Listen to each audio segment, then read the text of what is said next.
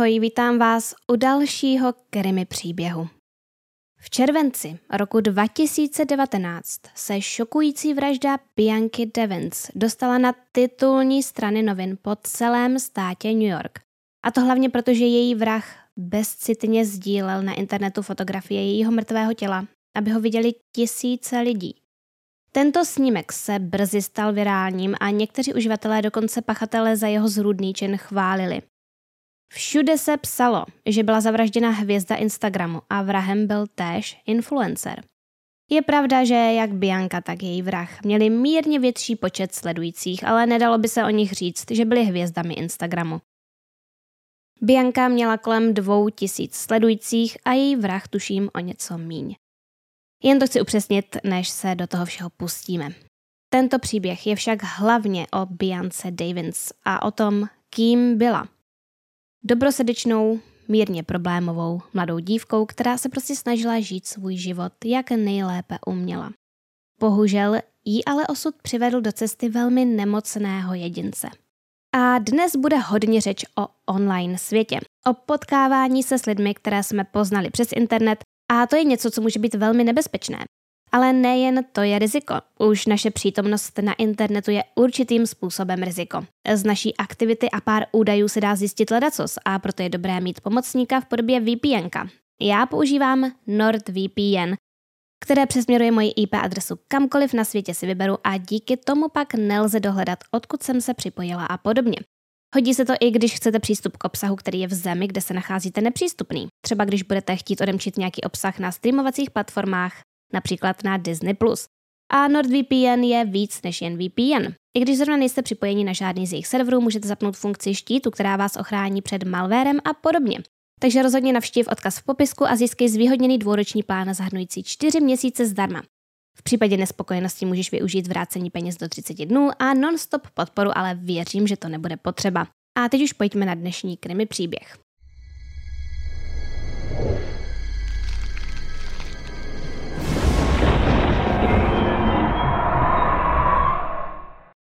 Bianca Michelle Davins se narodila 2. října 2001 rodičům Kim a Mikeovi. Vyrůstala ve městě Utica na severu státu New York. Její domácnost byla přeplněná, protože v ní žilo celkem devět lidí. Patřili k nim Kim, matka Bianky, Bianca a její mladší sestra Olivia a také Kaylee Rimmer, dobrá kamarádka Kim a zároveň i bývalá přítelkyně Majka, Biančina otce. Kaylee v domě žila i se svými čtyřmi dětmi a dále tam žil i Cody Mullengrecht, bývalý přítel Kaylee. Kim otěhotněla s Biankou, když jí bylo 17 let. S Mikem tehdy chodila jen několik měsíců. Přiznala, že z toho měla strach, ale věděla, že chce být matkou. Mike a Kim se poprvé rozešli v roce 2010, když bylo Biance 9 let. Kim tvrdí, že její bývalý manžel citově týral. A na policii v Jutice existují záznamy potvrzující fakt, že Kim několikrát volala na policii kvůli domácímu násilí, takže tam pravděpodobně bylo i fyzické týrání. V roce 2015 Mike rodinu opustil a s Biankou už neudržoval skoro žádný kontakt. Kim sice tvrdí, že se Biance ulevilo, když otec odešel, protože musela snášet velkou část jeho zlostných výlevů, když byla starší, ale přiznává, že si Bianka zároveň nemohla pomoci a přirozeně se cítila být otcem opuštěná. Bianka nebo také B, jak jí mnozí říkali, měla dvě ostře kontrastní osobnosti. Jednou z nich byla její internetová osobnost, kde se projevovala jako většině smutná teenagerka se zálibou v alternativním stylu hudby i oblékání. A na druhou byla Bianka, která se prezentovala ve skutečném světě. Dobrosrdečná dívka, která milovala své sourozence a udělala by cokoliv, aby ochránila svou matku. Stejně jako mnozí její vrstevníci, vyrůstala Bianka na internetu. Používala Tumblr, 4chan, Telenym, Snapchat, Discord, Instagram a další. Bianka si na internetu našla spoustu přátel, ale setkala se i s pořádnou dávkou nenávisti, kdy jí muži nadávali nebo se do ní navážili kvůli její hraniční poruše osobnosti. Bianka si však byla dobře vědoma, že to je něco, co přichází s jakoukoliv pozorností na internetu. Patřilo to k tomu a ona se snažila to tolik nevnímat. Snažila se aktivně zlepšovat životy ostatních, třeba tím, že pomáhala organizovat studentský pochod po střelbě v Parklandu a dále třeba strávila mnoho hodin rozhovory se svou vrstevnicí, kterou poznala na internetu a se kterou se nikdy nepotkala osobně a pomáhala jí řešit různé problémy s duševním zdravím.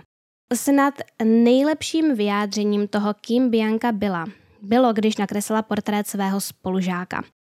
Neznala ho, protože spolu nikdy předtím nemluvili, ale ten chlapec, který byl často šikanován, později prohlásil, že Bianka byla jediná dívka, která se k němu za celou dobu jeho studia na střední škole chovala hezky.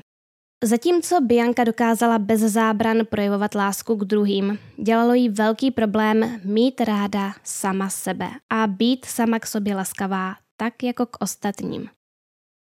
Biančin život vyhasl v červenci roku 2019.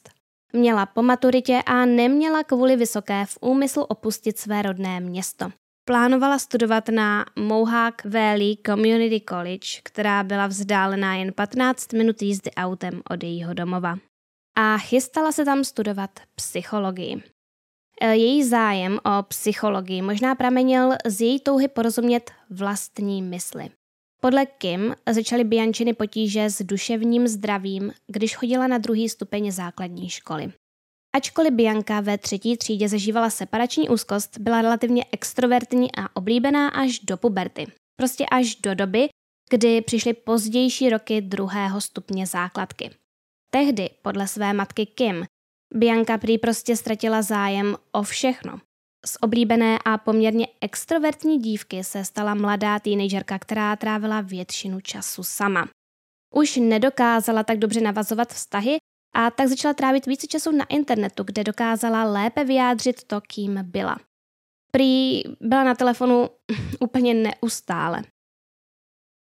Matka vzala Bianku k několika terapeutům, ale zdálo se, že žádný z nich jí nedokázal pomoci tak, jak by potřebovala.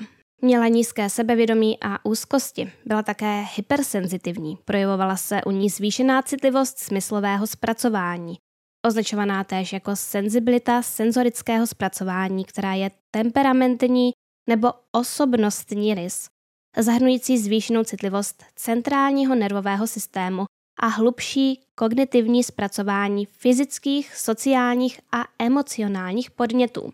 Tento rys je charakterizován tendencí k zastavení se a prověření stavu v nových situacích, větší citlivostí na jemné podněty a také zapojením hlubších kognitivních strategií pro zpracování a zvládání zátěží.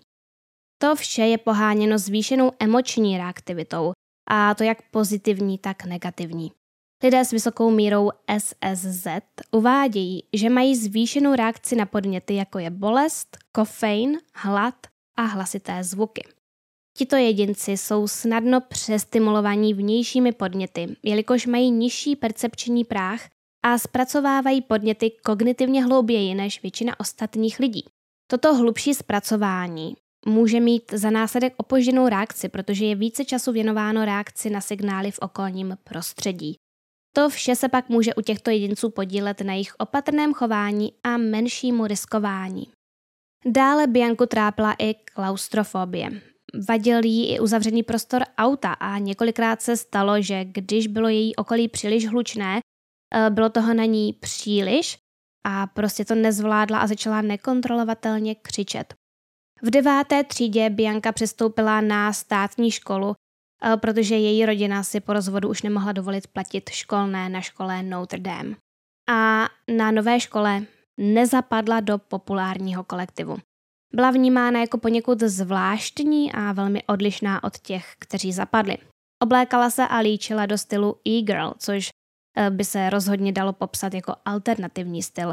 A ač možná právě kvůli němu byla v nové škole vnímána jako odlišná a zvláštní, tak právě i kvůli němu byla součástí velké online komunity lidí, kterým se tento styl též líbí.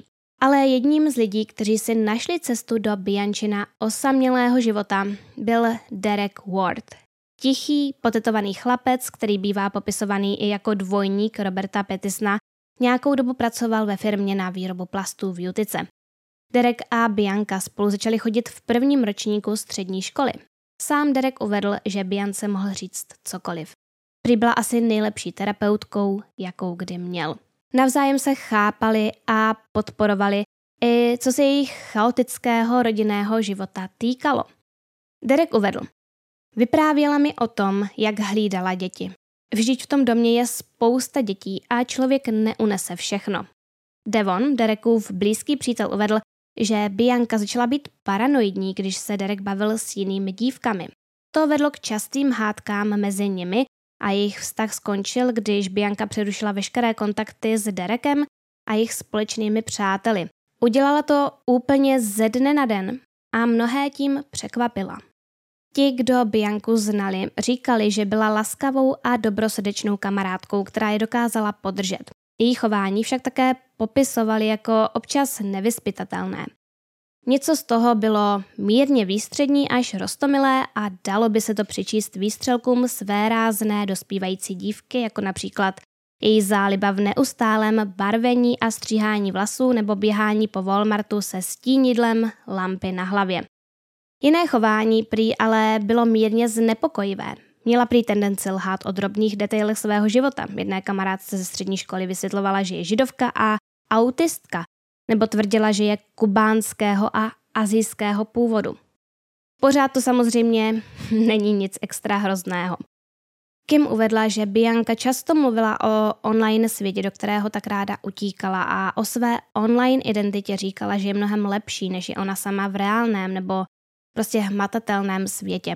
Online měla mnohem větší sebevědomí a našla si tak spoustu nových přátel, se kterými si každý den psala.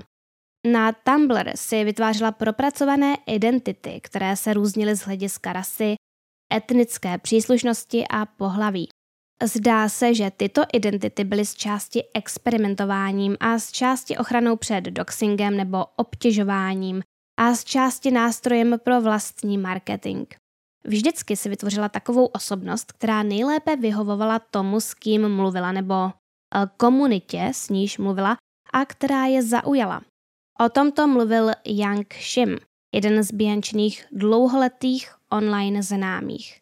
Říkal, že to dělala z toho důvodu, aby ti lidé měli pocit, že mají opravdu skvělou nejlepší kamarádku, se kterou se můžou stotožnit, se kterou si opravdu hodně rozumí.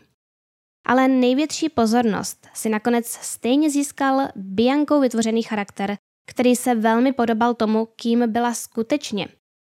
Milá, plachá, krásná šprtka, která byla velmi, velmi smutná. Dost času trávila i na sociální síti Fortune, která je dnes všeobecně známá jako bašta krajně pravicového extremismu. Podle Joshua Kitarella, eh, výzkumníka, který studuje online komunitu a kulturu generace Z, Toto vnímání Forčenu do značné míry pramení z Polfora, známého jako náborový prostor pro bílé nacionalisty. I když ne každý na Forčenu zastává krajně pravicové názory, mají tato témata tendenci dominovat diskuzím i na mnoha jiných fórech na Forčenu, třeba na fóru R9K, které Bianka navštěvovala. Šim, který se s Biankou seznámil na Discordu v roce 2016, o tomto fóru řekl – Jde primárně o fórum pro publikování originálního obsahu. V praxi je to však parta lidí samotářského typu, kteří se tam virtuálně potkávají a baví se o tom, že jsou v depresi a o tom, proč jsou v depresi. Je to prý také uh, převážně mužská diskuze, což znamená, že dívky často získají během krátké doby velké množství příznivců a navzdory svému nízkému věku přitahují mnohé z těchto dívek starší mužské obdivovatele, neboli orbitery, orbiters, kteří ty dívky až uctívají, jsou jimi naprosto posedlí a když je nějaká z těch dívek nějak odmítne, tak je oheň na střeše. Samozřejmě ne vždy, ale často tomu tak je. Erika Rose, jedna z Biančiných online kamarádek, která to dané fórum také navštěvovala, uvedla, že orbiterové vyhrožují násilím a někdy se promění ve stalkry. Jedna dívka jí prý vyprávěla, že jí orbiter volal do školy a vyhrožoval hromadnou střelbou. I Bianka měla své obdivovatele. Jeden z nich poskytl rozhovor pro Rolling Stone. V článku ho nejmenují jeho vlastním jménem, říkají mu Rob, protože si přál zůstat v anonymitě kvůli možným právním problémům. Rob uvedl, že se s Biankou seznámil na začátku roku 2017 na fóru na serveru 4chan, které slouží jako seznamka. Řekl, byl jsem zatraceně osamělý a ona byla taky osamělá. Jemu tehdy bylo 18, zatímco Biance 15 let. Do týdne ho prý požádala, aby se stal jejím přítelem a následující dva roky spolu s přestávkami chodili. V srpnu 2017 15-letá Bianka utekla z domova na Long Island, kde Rob žil. Díky sledování Biančiny telefonické aktivity a pomocí soukromého detektiva ji Kim dokázala vypátrat. Tvrdí, že když Bianka zjistila, že ji hledá policie, pokusila se vběhnout pod auto, což vedlo k tomu, že byla na pět dní umístěna do psychiatrického zařízení. Podle Kim, Biančiných přátel i samotného Roba měli Bianka a Rob toxický vztah. On se potýkal se zneužíváním návykových látek a bipolární poruchou. Kim i Biančini přátelé také obvinili Roba, že Bianku stolkoval, pokoušel se dostat k jím účtům na sociálních sítích a neohlášeně se objevoval u jejich dveří. Rob popírá, že by ji pronásledoval a tvrdí, že mu Bianka sama dala hesla ke svým účtům. V zimě roku 2017 se Bianka s Robem rozešla poté, co ji obvinil, že si píše s jinými muži. Podle Biančiných online přátel se jí pomstil tím, že lidem na Discordu posílal sexuálně explicitní obsah, v němž vystupoval on a Bianka, které bylo v době pořízení záznamu 15 let. Rob přiznává, že obsah zveřejnil, ačkoliv tvrdí, že si myslel, že ho Bianka bude sdílet také. Bianka tehdy ukázala screenshoty toho zveřejněného obsahu své matce a obě nahlásili Roba na policii. Ten následně vyhrožoval sebevraždou a Bianka odmítla spolupracovat při vyšetřování. Její matka o ní uvedla, že tehdy nedělala rozhodnutí, která by dávala smysl. Navzdory robovým činům Bianka stále utíkala, aby byla s ním. Podle policie v Jutice podala Kim v období od srpna 2017 do června 2018 nejméně tři oznámení o pohřišování své dcery. Na otázku, proč se k němu Bianka stále vracela, Rob odpovídá jednoduše. Byla velmi osamělá a v té době vlastně nikoho neměla. Byl jsem něco jako její jediná možnost, menší zlo. Buď mohla být sama, nebo se mnou. Konec citace. Přibližně v té době se Bianka svěřila jednomu ze svých psychologů, že si představovala, že půjde do jedné garáže a skočí ze střechy. A tak byla na měsíc umístěna do psychiatrického zařízení v Pinefield v Utice. Podle všeho se jí tam ale moc líbilo. Rodina jí nosila pizzu a kuřecí křidelka a v zařízení byla považována za oblíbenou. Měla uvést, že to bylo po letech poprvé, co měla pocit, že má přátele. Jenže nedlouho po propuštění znovu utekla z domova, aby byla s Robem. Kim nedokázala dceři zabránit v útěku a tak na ně nechala soudem uvalit vazbu na osoby vyžadující dohled a soudce jí nařídil nošení kotníkového monitorovacího zařízení a domácí vězení. V červnu 2018 porušila tento příkaz tím, že si odřízla monitor z kotníku a znovu utekla. V roce 2018 eh, byla Biance oficiálně diagnostikovaná hraniční porucha osobnosti, která se projevuje emoční nestabilitou, eh, výkyvy nálad, impulzivním chováním, strachem z opuštění a negativními myšlenkami ohledně sebe sama. Dříve byla Biance diagnostikovaná také posttraumatická stresová porucha. Biančin psychický stav se postupem času jen a jen zhoršoval a dospělo to do bodu, kdy už nezvládla chodit do školy takže ji Kim začala učit z domova. Tak tomu bylo už od půlky roku 2017. V říjnu 2018 Kim Bianku umístila do Institutu svaté Anny v Albany, kde strávila zbytek roku bez své rodiny. Kim se vyjádřila, že psychiatrický ústav svaté Anny byl pro Bianku pozitivní změnou. Našla si tam terapeuta, kterého si oblíbila a začala s kognitivně behaviorální terapií, která omezila sebevražedné myšlenky a sebedestruktivní chování. Bianka vyjádřila svou vděčnost v příspěvku na Instagramu ke dně matek, kde poděkovala Kim a Kaylee Rimmer za jejich podporu a uvedla, že se toho hodně naučila a že je má moc ráda. Po čtyřech měsících v psychiatrické léčebně, tedy v únoru roku 2019, se Bianka vrátila domů a krátce na to odmaturovala. Po psychické stránce se jí vedlo opravdu dobře. Svou radost z toho, že jí bylo lépe, vyjádřila v květnu 2019 i na Telonymu v otázkách a odpovědích. Těšila se na vysokou školu a obnovila kontakty s přáteli, včetně svého bývalého přítele Dereka. Těsně před jejím tragickým odchodem se Derek chtěl svěřit se svými city, ale jejich poslední konverzace se točila kolem memů ohledně setkání nadšenců do UFO v oblasti 51. Asi rok před Biančinou smrtí, když Bianka prožívala hluboké deprese, jí matka dala pohlednici, kterou si pak Bianka nechala a Kim ji po její smrti našla v jejím pokoji. Kim tam napsala toto. Když nemůžeš vydržet kvůli sobě, vydrž kvůli mně. Pokud je to jediná věc, která tě drží při životě, nech mě být tvým důvodem k životu, protože já bez tebe žít nemůžu. A Bianka slíbila, že bude dál bojovat. A začínalo se zdát, že je skutečně na velmi, velmi dobré cestě. Jenže potom ji skřížil Brandon Andrew Clark. Toho Bianka poznala právě v dubnu 2019, krátce po návratu z oné instituce. Seznámili se online, dle většiny zdrojů na Instagramu. Brandon ji na platformě dlouho sledoval, než se jí odvážel napsat. Několik měsíců spolu komunikovali pouze online, než se začali scházet osobně. Bianka jednoho dne přišla za svou matkou a řekla jí, že by se s Brandem chtěla setkat osobně, protože toho mají hodně společného a bydlí od sebe jen kousek. Kim souhlasila, ale chtěla, aby se ti dva poprvé setkali za jejího dohledu. Věděla, jak nebezpečné může být, když se takhle mladý člověk, ať už dívka nebo chlapec, setkají s někým, s kým si dopisují online.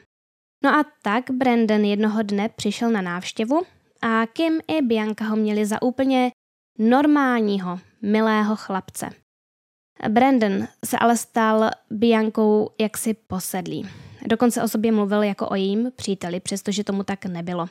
Neustále vyhledával její jméno na internetu a neustále kontroloval její účty na sociálních sítích. Také si uložil mnoho jejich fotografií.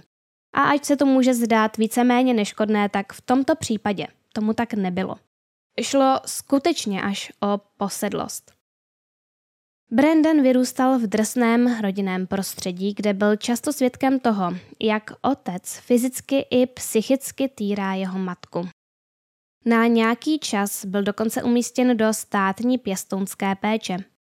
Navzdory jeho nelehkému dětství a drsné výchově Brandon působil jako okouzlující a zdvořilý mladý muž a tak ho popisovala Kim. Podle Brandonova kamaráda, který si přál zůstat v anonymitě, byl ale také právě posedlý a fixovaný třeba na Pokémony nebo na cokoliv, co mu zrovna padlo do oka. Přesto tento kamarád tvrdí, že Brandon byl relativně normální kluk a že si byli blízcí, dokud se nedozvěděl, že je Brandon posedlý něčím, čemu se říká lolikon.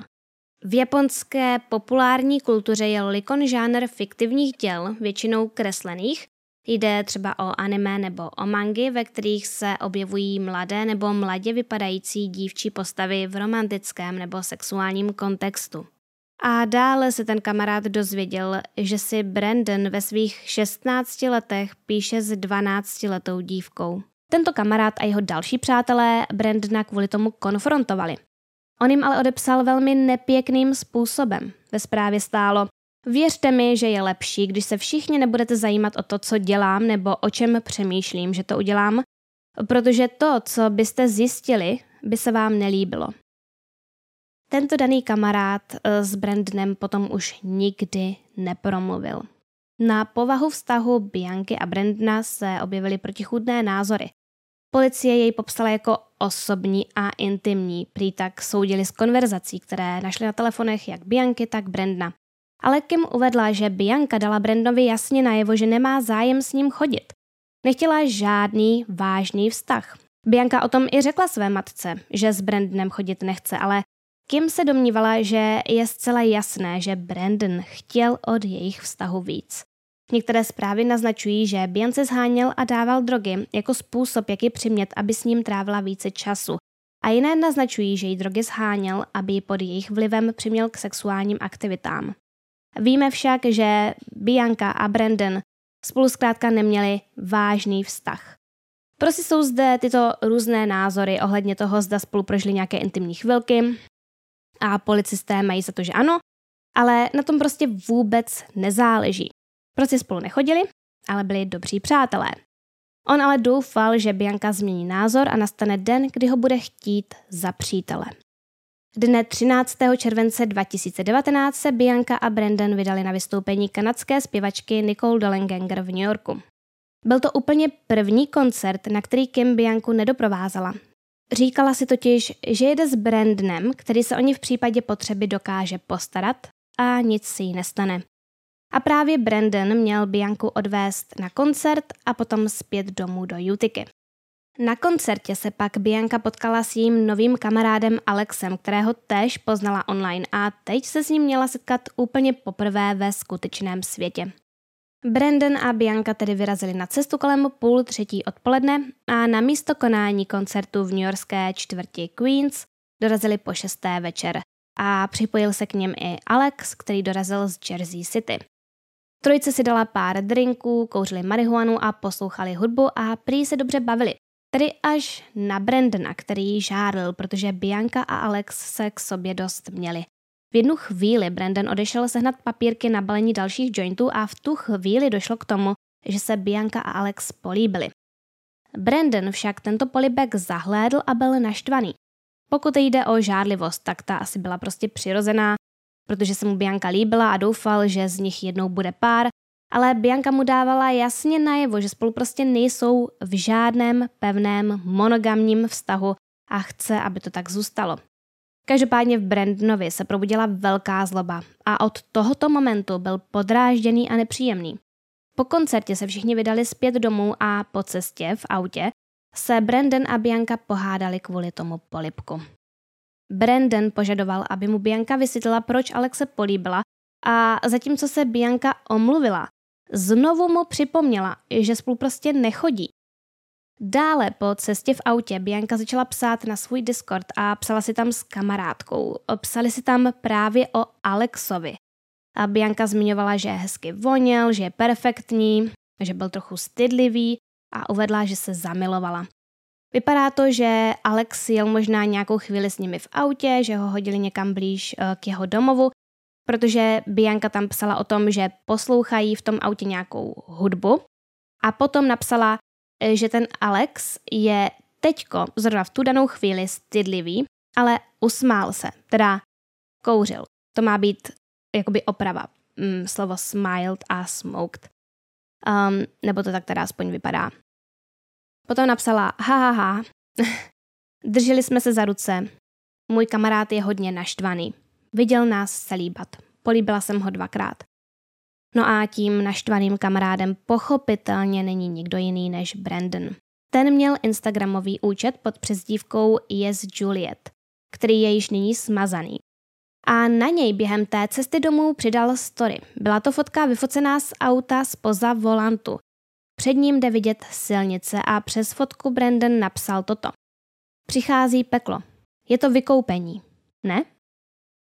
Bianka si na tom Discordu s kamarádkou psala až někdy kolem páté ráno a v 6 hodin a 3 minuty ráno, takže už 14. července 2019 jeden uživatel na Bianchin Discord poslal šokující příspěvek.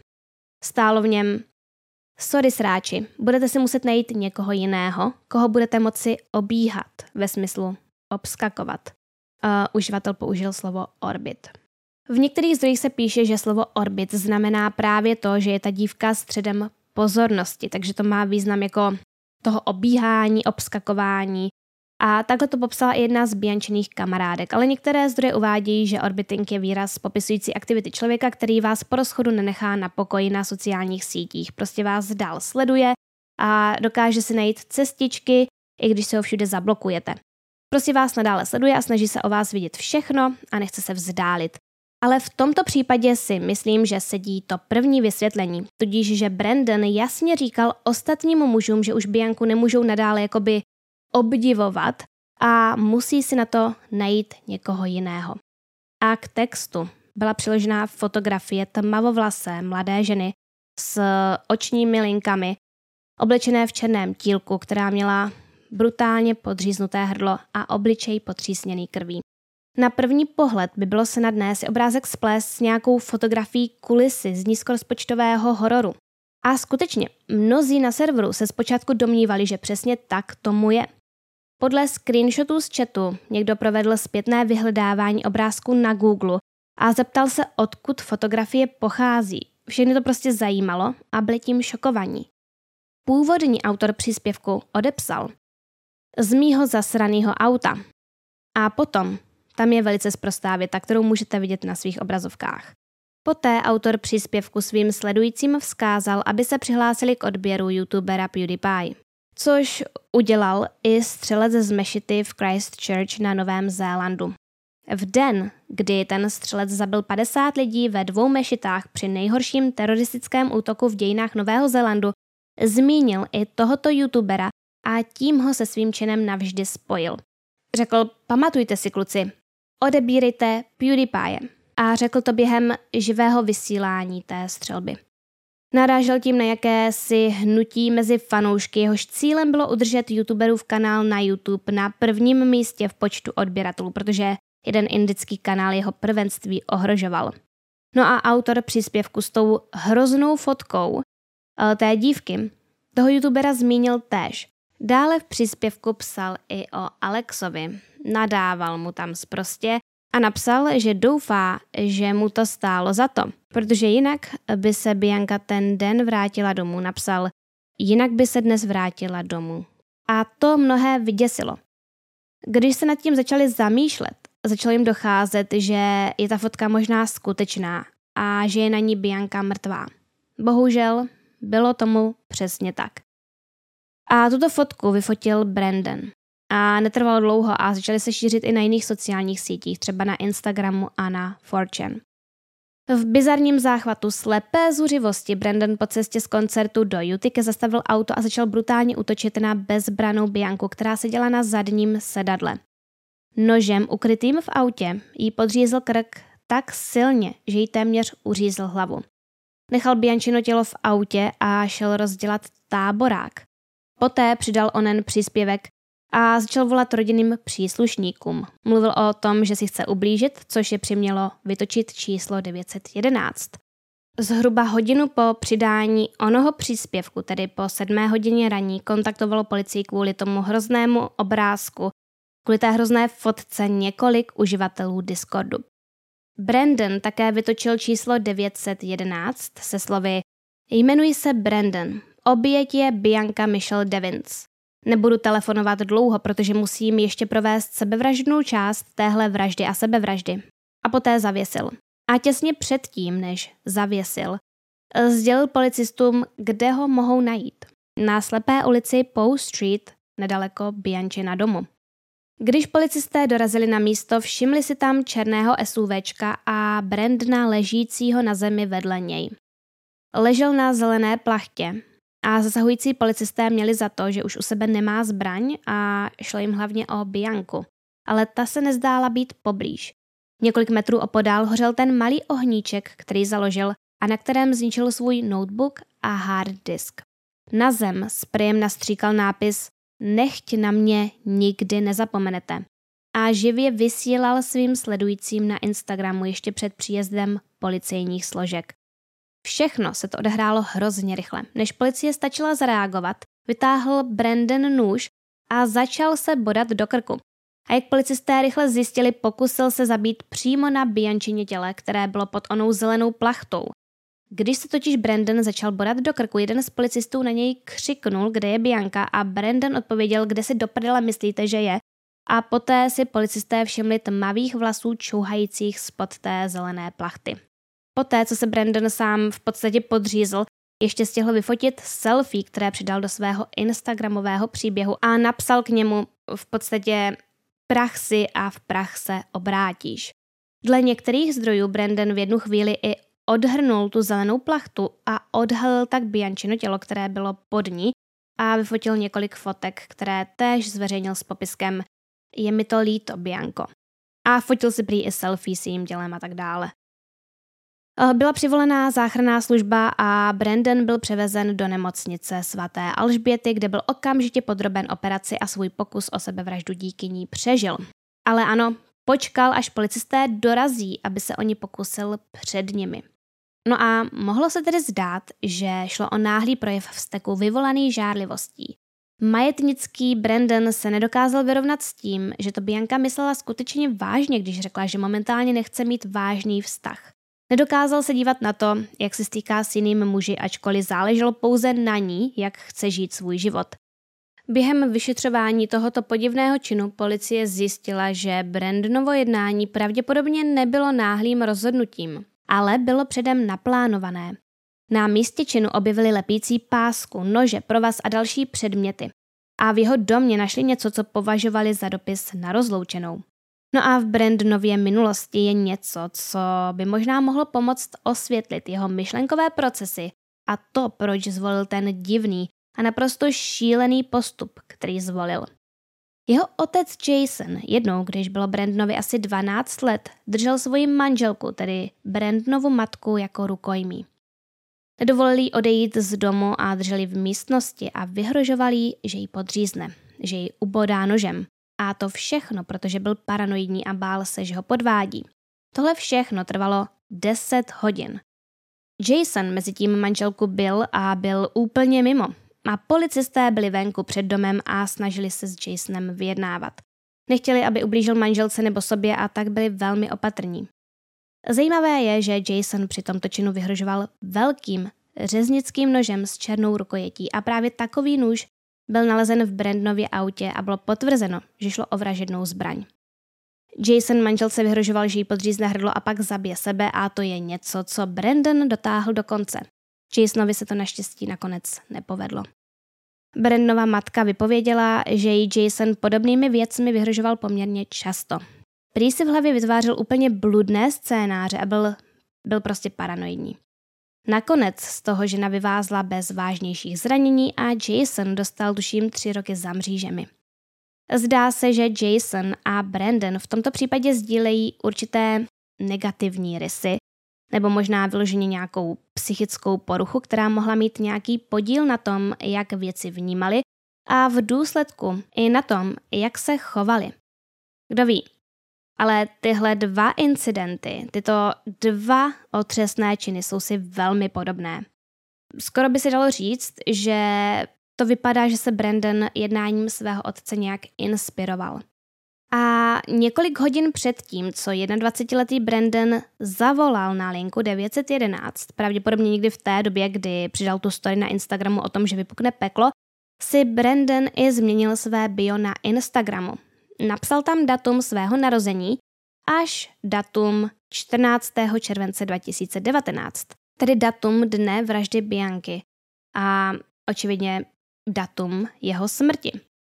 Takže předtím, než to spáchal, chtěl prostě sám na svém profilu nastavit datum svého narození a úmrtí. Prostě jako se to píše na hroby. No a pod to Dobia ještě doplnil větu Jen vězte, že teď už necítím žádnou bolest. Detektiv Pelaidnou uvedl, že Clarkův trestný čin, ten způsob provedení a fotky, které zveřejnil, že to všechno udělal, aby vyslal určitou zprávu. Chtěl tím jakoby sdělit, že není jedním z těch orbiterů, jedním z biančených fanoušků nebo obdivovatelů, ale liší se. Liší se tím, že on má všechno pod kontrolou a má pod kontrolou i ji. A když měl pocit, že ho vlastně odmítla, musel jí i zbytku světa poslat vzkaz, který detektiv zhrnul takto. Někomu jako jsem já tohle nemůžete udělat, protože tohle se vám pak stane. Dalšího dne, 15. července 2019, policie veřejně potvrdila, že obětí byla 17-letá Bianca Devins a že Brandon Clark byl obviněn z vraždy druhého stupně. Téhož dne se pro Bianku konalo pětní shromáždění a její pohřeb se konal 19. července. Smrt Bianky se na internetu setkala se smíšenými reakcemi a snímky jejího mrtvého těla byly hojně sdíleny na různých platformách, jako je Instagram, Fortune a Twitter. Šokující je, že někteří uživatelé neprojevovali žádnou úctu k životu, který byl vzat a dokonce chválili Brandna, zatímco jiní se snažili vzdát hold osobě, kterou Bianka byla. Když se děsivé snímky Biančina těla šířily po internetu, společnosti Facebook a Instagram zablokovali oba Brandonovy účty. Členové Biančiny rodiny a úřady žádali lidi, aby snímky přestali sdílet, ale ty se přesto šířily dál. Uživatelé sociálních sítí, kteří chtěli na tragédii vydělat, začali tvrdit, že za poplatek pošlou snímky ostatním uživatelům. Biančina smrt a tyto fotky byly zneužívány těmi, kteří v tom viděli způsob, jak rychle vydělat peníze. Je zřejmé, že něco takového by každou rodinu velmi zasáhlo. Kim vynaložila veškeré úsilí na lobování za to, aby stránky sociálních médií změnily své zásady, aby se tohle už v budoucnu nestalo jiným rodinám. Brandon se dne 29. července 2019 přiznal k vraždě druhého stupně. A tím druhým stupněm je myšleno to, že se přiznal k tomu, že jednal v záchvatu, že nic neplánoval. E, kdyby to byla vražda prvního stupně, tak to znamená, že byla plánovaná a také by mu hrozil vyšší trest. Během pobytu ve vazbě byl obviněn z podpory pašování vězeňského kontrabandu poté, co byla v jeho celé nalezena kudla. Tu si vyrobil ze zubního kartáčku. Kim také tvrdila, že Brandon v této době napsal dopis svému kamarádovi, ve kterém se chlubil, jaké to je zabíjet. Údajně tvrdil, že jeho motivem bylo, že nedokázal zvládnout myšlenku, že by Bianka odešla z jeho života. Ano, takže tvrdil, že kvůli tomu ji zavraždil. Spíš myslel to, že nechtěl, aby měla nějaký život bez něj. Dne 10. února 2020, ještě před zahájením hlavního líčení, změnil Brandon své přiznání viny. Jeho slyšení, které se mělo uskutečnit 7. dubna, bylo kvůli pandemii odloženo. A dne 2. června si to Brandon rozmyslel a pokusil se podat prohlášení, v němž tvrdil, že přiznání viny bere zpět. Brandon se to snažil svést na svého nekompetentního právníka. Bohužel pro něj to bylo zamítnuto. Rozsudek byl vynesen 16. března 2021, kdy Brandon dostal 25 let až do životí. Během vynesení rozsudku vyjádřil lítost nad tím, co udělal a řekl, že Bianka si nezasloužila, co se jí stalo. Řekl, myslím, že si musím uvědomit, že to, co jsem udělal, nemohu vrátit zpět, i když bych chtěl. Omlouvám se všem lidem, kteří ji znali a milovali. Omlouvám se všem, kterých se to dotklo a všem, kteří museli vidět tu její strašnou fotku. Vím, že omluva nestačí a nevrátí zpět to, co jsem udělal. Přál bych si, abych mohl dát víc. V reakci na zamítnutí Brandonova pokusu odvolat své přiznání viny, Kim vyjádřila úlevu. Řekla, že je ráda, že nemusí absolvovat soudní řízení. Brandon je v současné době vězněn v nápravném zařízení Étika, věznici s maximální ostrahou ve státě New York. Podmíněné propuštění bude možné až 10. července 2044, ale jeho násilná minulost bude pravděpodobně znamenat, že po tomto prvním jednání propuštěn nebude. 21. září 2020 pomohla rodina Bianky zavést Biančin zákon, takzvaný Biančin zákon. Tento navrhovaný zákon požadoval, aby sociální sítě, které mají příjmy vyšší než 10 milionů dolarů, a více než 100 tisíc uživatelů měsíčně zavedli novou pracovní pozici, aby zaměstnávali lidi zaměřující se na identifikaci a odstraňování násilného obsahu, který porušuje jejich regulační předpisy. Biančina sestra Olivia promluvila při slyšení o Brandonově odsouzení a vyjádřila, jaké to pro ně bylo, když se snímek její sestry šířil tak, jak se šířil. Řekla, Mnoho náhodných lidí si nastavilo své profilové obrázky jako fotku mé mrtvé sestry a chodili na můj profil s vědomím, že to bez pochyby uvidím. Ten snímek mi dodnes stále někdo posílá, ale já mám nyní všechny své účty na sociálních sítích smazané. Od toho dne Olivia trpí děsivými nočními můrami a dokonce i strachem ze setkávání se s novými lidmi. V lednu 2022 schválil New Yorkský státní sněm verzi Biančina zákona. Podle níž je trestné zveřejňovat nebo sdílet osobní fotografie s úmyslem ponížit nebo zneužít někoho, kdo se stal obětí trestného činu. Doufejme, že se tento zákon prosadí i v dalších státech, aby lidé, kteří tímto způsobem poškozují ty, kteří přišli o život a ty, kteří je milovali, čelili právním důsledkům. No, ode mě je to pro dnešek všechno. Jenom vám chci v rychlosti připomenout, že zítra, pokud toto video vyjde ve čtvrtek, tak ano, zítra oficiálně vychází tato kniha. Nebo tedy ona má oficiálně být 28., ale k zakoupení v obchodech bude až 29.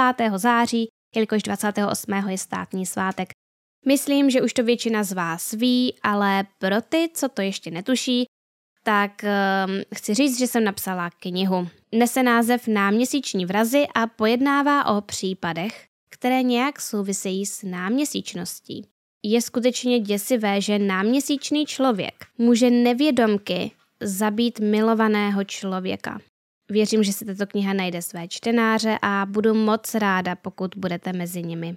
A také budu moc, moc ráda, pokud přijdete na autogramiádu, která se bude konat 23. října 2023 v 18 hodin na Václavském náměstí v Paláci knih Luxor.